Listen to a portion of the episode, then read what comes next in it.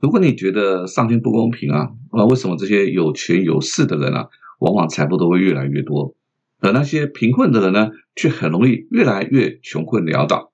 那其实是因为你不知道有个公式已经写在那儿了啊，所以我会带着你去认识这条公式。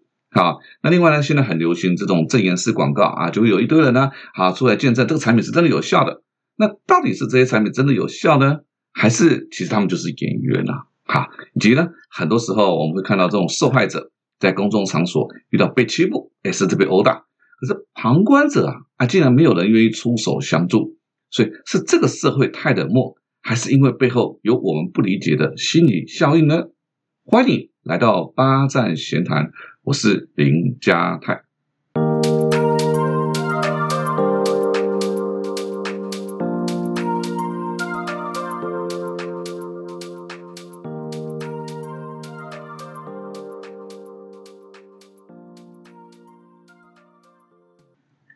前面两集啊，我们分别介绍了喜好原理、认知偏误、从众效应、权威效应、定锚效应、巴纳姆破窗和机会成本。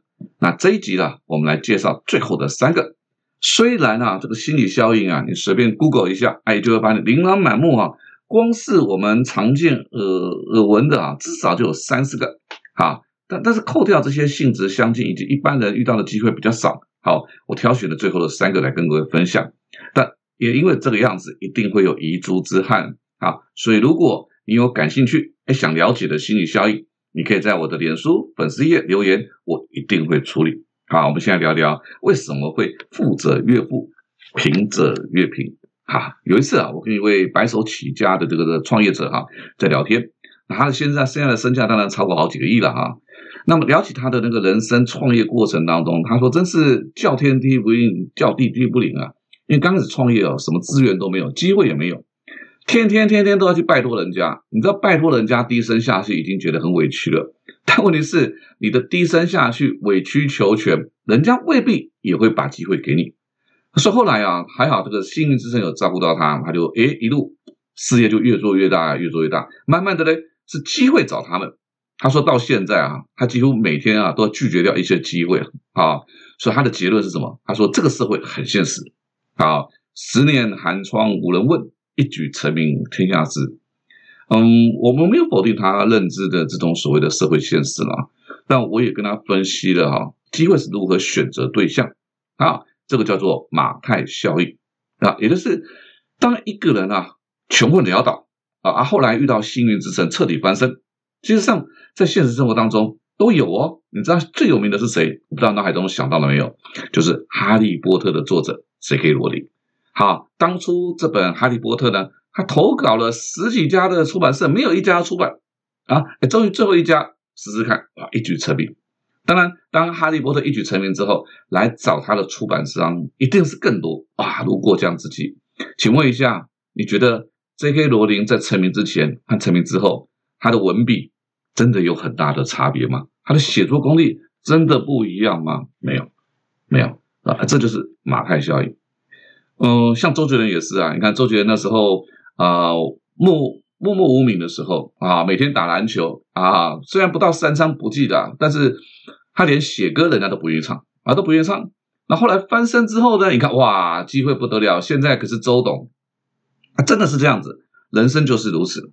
那我是想办法问你明白哦，让你明白哦，这其实不单单是这种所谓的社会现实不公平、世态炎凉啊，才让一个人穷困落魄。哈哈，其实是因为啊，你要知道机会这种东西啊，就像那个钯金一样啊，现在最贵的金属钯金一样稀有才啊，好，特别是好机会啊，更是稀有。所以啊，如果没有办法让这些人成为机会的实践者，也就是我给你一个机会。你没有办法把机会实现，那那我我我当然去找那些可以让我把机会实现的人嘛，对不对？那什么叫做可以把让我把机会实现的人？就是现在成功的人士，所以叫成功的人士啊。所以如果啊你不能变成这样的人，那真的好机会永远都跟你只是一个平行线，连擦身而过的机会都没有了。所以你要搞懂这个游戏规则，掌握这个胜负的关键，你才能够让自己成为赢家。好，呃，这就是那个现实无情。但又让人充满希望的马太效应啊，马太效应。好，那这个这个这个马太效应啊，基本上只告诉我们一件事情：努力只是基本态度啊，努力只是基本态度。为什么？我记得啊，以前啊，我在一份工作的时候，那时候我的主管有一次在跟我聊天，他问我说：“你觉得努力是不是成功的必要条件？”好，我知道这个问题有问有有有有诈，我就没有回答。那他就跟我讲说，其实啊，努力根本不是。你看那些市场里面的拾荒的老人，你早上上班的时候，他早就已经工作了；你晚上下班的时候呢，他也还没有下班，他比你还努力，没有用，没有用。或者是一个工厂的作业员，很努力，很努力，成为领班，又很努力，很努力，成为组长，他的机会就会变多吗？没有，没有，除非是因为。职位的提升，他除了努力工作之外，也经营跟主管甚至老板的关系啊，以及扩充自己其他的专业，让主管看到他的其他可能机会才会上门。所以我认为啊，努力加上改变啊，不断的修正策略，才会有贵人相助啊。而贵人相助就是机会的降临。聊聊聊我的贵人吧，哈哈我的贵人啊。呃，我在第一家证券公司的时候。啊，我第一次升证券公司的经理啊，就升分公司的经理的时候呢，我的贵人是那家分公司的执行副总啊。那时候我们俩都是刚到这家公司里面来，好，所以我们都算是异乡客哈。所以有时候他看到我，也看到我的背景啊，就找我聊天啊。那之后啊，我偶尔哎就去找他串串门子啊，串串门子。就有一天呢，他就把我叫过去，他就跟我讲说，我们公司那个业绩最烂的那个分公司的经理啊，被我 fire 了，哎。啊，你要不要接？那对我来讲，我觉得有机会来了，我就接，哎，是我就接。那这个执行副总也真的很帮我，我也很努力，真的我是全公司最努力的人。那无济于事啊，没有用啊，没有用。为什么？因为一个业绩很烂的公司，它不会在那一时半刻之内就会有所改变，因为人都是一样的，不容易改变。那后来呀，我有个以前同一个证券公司的朋友来找我，还在另外一家证券公司。好，那他呢跟我说，哎。我们要开新的分公司，你要要不要来啊？你要不要来？那当时呢，这个我我在那家分公司，我觉得再努力下去真的是没什么希望。虽然要从零开始啊，但是人可以找嘛，我我就好，我就去。好，去了之后呢，那个分公司经理上去督导了，那个督导真的很挺我。我找了几个业绩很好的业务进来，哇，我的业绩达成率很快就进入前三名啊，进入前三名。那进入前三名之后呢，哎，我又开始蠢蠢欲动了。为什么？因为我想去金控。啊，那刚好呢，我这家公司的副总被另外一家证券公司的挖去当总经理，他就来找我，他就来找我，我说好啊，我就去啊，好，那谈好条件，我去了之后我就挂协理，所以算一算我在职场当中啊，我从副理到经理啊，我大概花了四年半啊，可是我从经理到协理，我花不到两年，那其实也是这个样子啊，就是说我会去抓住那个机会，改变，改变，改变，所以后面那个转的速度也一样。同样的，我当讲师的机缘也是这样。哎，我很努力抓住那个机会改变啊，所以我认为努力只是基本态度，加上改变，寻找正确的策略，机会才会找上门。所以，如果此刻的你啊精疲力竭，而觉得自己我我怎么这么努力那么多年了哈，还没有被幸运之神给眷顾，真是欲哭无泪啊！那你要不要改变一下，让机会可以找得到你？说不定啊，其实机会早就在等你啊，就等你要不要转个方向而已。当然，改变固然是关键啊，可是怎么改变？改变什么？又让很多人困惑了啊。于是坊间有这种各式各样的成功学的课程啊、书籍啊，来帮大家整理出迈向成功，哎，要具备哪些特质，以及那些成功人士都具备了这些特质啊。那这些成功的案例啊，每一个都那么的激励人心。哇塞，每一个故事哈。都让我们觉得说，哦，只要具备这样的特质，我跟他们一样努力，我就可以跟他们一样啊。那所以这些成功特质包括什么东西？热情、乐在工作、聚焦、跳出舒适圈、自我鞭策、坚持不懈、目标、企图心、自信、不断学习。这个夯不啷当可以列个五六十个。问题是你也照做了，你也具备了几个特质了。哎哎，你怎么没有像案例中的人那么成功？哎呀，那是因为啊。这些告诉你成功特质的人啊，有一件事都没有跟你说，是什么呢？他们都是先列出成功的特质，再来找出合适的案例。那至于具有相同特质但不成功的人，当然就不会放进来啦。所以这叫做什么东西？啊，就让我们误以为说啊，我只要具备这个特质，哦，就会成功。没有，没有，没有，没有，没有。啊，这个方法就叫做德州神枪手的谬误。啊，什么叫做德州神枪手的谬误呢？就是呢，你打靶开枪，你开了一百枪，通通没有射中靶心，通通没有射中靶心。然后呢，你就把那个射的最准的那一区画成了靶，然后你跟别人说，你看我射的多准，先射再画靶。对，这就叫德州神枪手的谬误。哈哈，所以呢，这个其实像。最近啊，这个如果你常看电视啊，你就发现日本有个进口保养品，呃，日本的进口保养品，哇，找了许多的明星素人见证，哇，都说真的是这个很好用，很好用，很好用。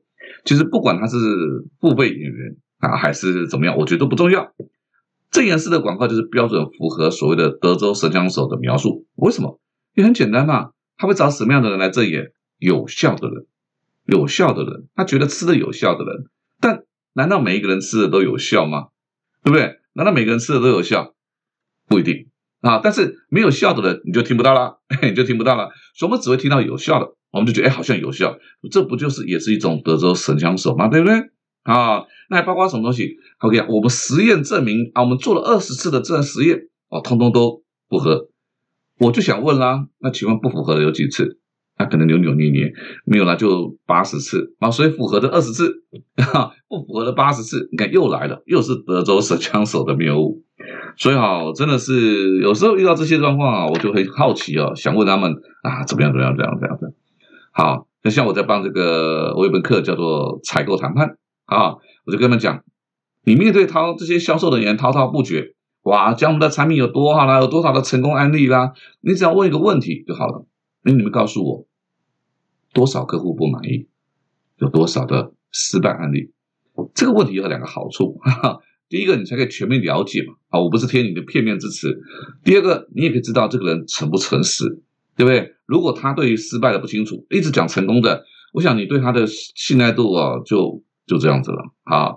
所以这个呀，就是面对这种德州神枪手的操作哈，你就是保持清醒。啊，那去挖掘那些他隐藏的问题啊，这样子的话就比较安全了啊，比较安全了。可是啊，话说回来啊，就算我们努力的保持头脑清醒了，但是我们还是不知不觉的啊，还是被影响了啊。什么呢？又是我们刚刚讲的第一个单元从众心理，还有从众心理啊。因为你看，哎呀，这么多这个素人吃了都有用啊，应该有用吧？我们去买好了，好。这不只是从中心理影响到，还牵涉到我们需要谈的最后一个，叫做责任分散效应。好，责任分散效应，为什么你为什么会跟着大家买？因为很简单呐，除了我们刚刚讲的从众效应会带来的安全感之外，其实还有一个隐藏在我们内心的因素，什么呢？就是啊，我跟着大家买，那万一错了，你起码还可以讲说啊，我怎么知道？要看大家都买啊，我就跟着买啊，我怎么知道就错了？对不对？你说得过去吧？对不对？但是你偏要跟人家买不一样的东西，那个时候人家的说法就不一样啊，他就跟你讲说，他不是跟你讲过，你就跟他一样就好了，你干嘛标新立异？被骂到臭头啊！好，所以呢，这个从众心理反过头来，它也是一种责任分散。什么叫做责任分散？其实就是顾名思义嘛。好，不用把责任背在自己身上。那责任分散最有名的案例是什么呢？就是哎，有一个女生。深夜走在漆黑的巷子里面，就后面有一个男的，一个变态啊追他，于是他就喊救命啊！哎，那个时候巷子里面本来还有十盏灯开了，当他一喊救命，大家灯就陆陆陆陆续续关掉了。哎，这个非常有名的一个责任分散啊，责任分散。所以我们大家讲说，你不要喊救命，你要喊失火啦！哇，灯全部打开，灯全部打开。所以啊，这个责任分散效应就就在这里。好，还包括什么？包括现实生活当中，我们会看到一些社会新闻。我纠众去谈判，哎，就有人说喊打，哇，就出手最重的了，就把打死了，就都不是当事人，都是根据的，根据的。啊，甚至有一些没有暴力意图的人，在那个当下，哎，也会变得很激情，加入殴打。为什么？因为大家都打了，责任分散，不是只有我一个人，所以在那个情境之下，很恐怖，很恐怖。还包括什么东西？如果您是一个主管。你千万不要在部署前面讲说，哎，我们现在有个任务啊，有没有要承担？大家一定是你看看我，我看看你，大家都想说你去啊，你去啊，你去啊，啊，所以除非啊，你已经安排了这个这个呃这个这个这个这个枪手在里面，呃，你懂得运用枪手，先举手啊，再用这种稀有性原理让大家想要得到，否则很不容易啊，啊，很不容易啊。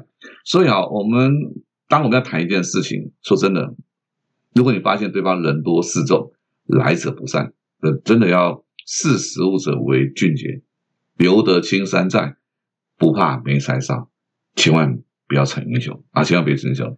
所以哈，你是主管，我就说不要挺，不要指望会有人挺身而出，你要安排安装啊，设计，哎呀，吸引讲，哎，做这件事情的好处是什么？加上这个我刚刚讲的稀有性原理操作，大家才会想要去争取嘛。所以一昧的谈这种责任感啊，哦，我觉得真的是你只会死，社会死心啊，灰心啊啊，因为你不懂人性。好，现在十二个社会心理啊，我就介绍这边再告一段落了啊。那听到这边呢，你应该有感觉到哈，这个人心虽然看似复杂难以捉摸，其实大部分的人思考都有一定的脉络啊。所以你越懂，就越知道如何来影响别人。那祝福你，因为理解人性而趋吉避凶。